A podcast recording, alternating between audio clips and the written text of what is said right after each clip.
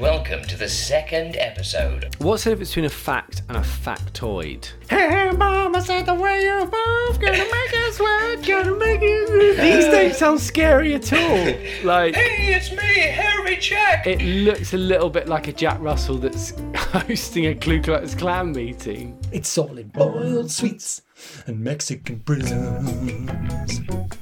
And Mexican prisons. And Mexican prisons.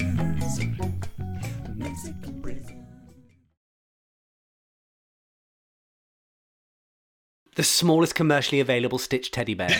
How small do you think it is?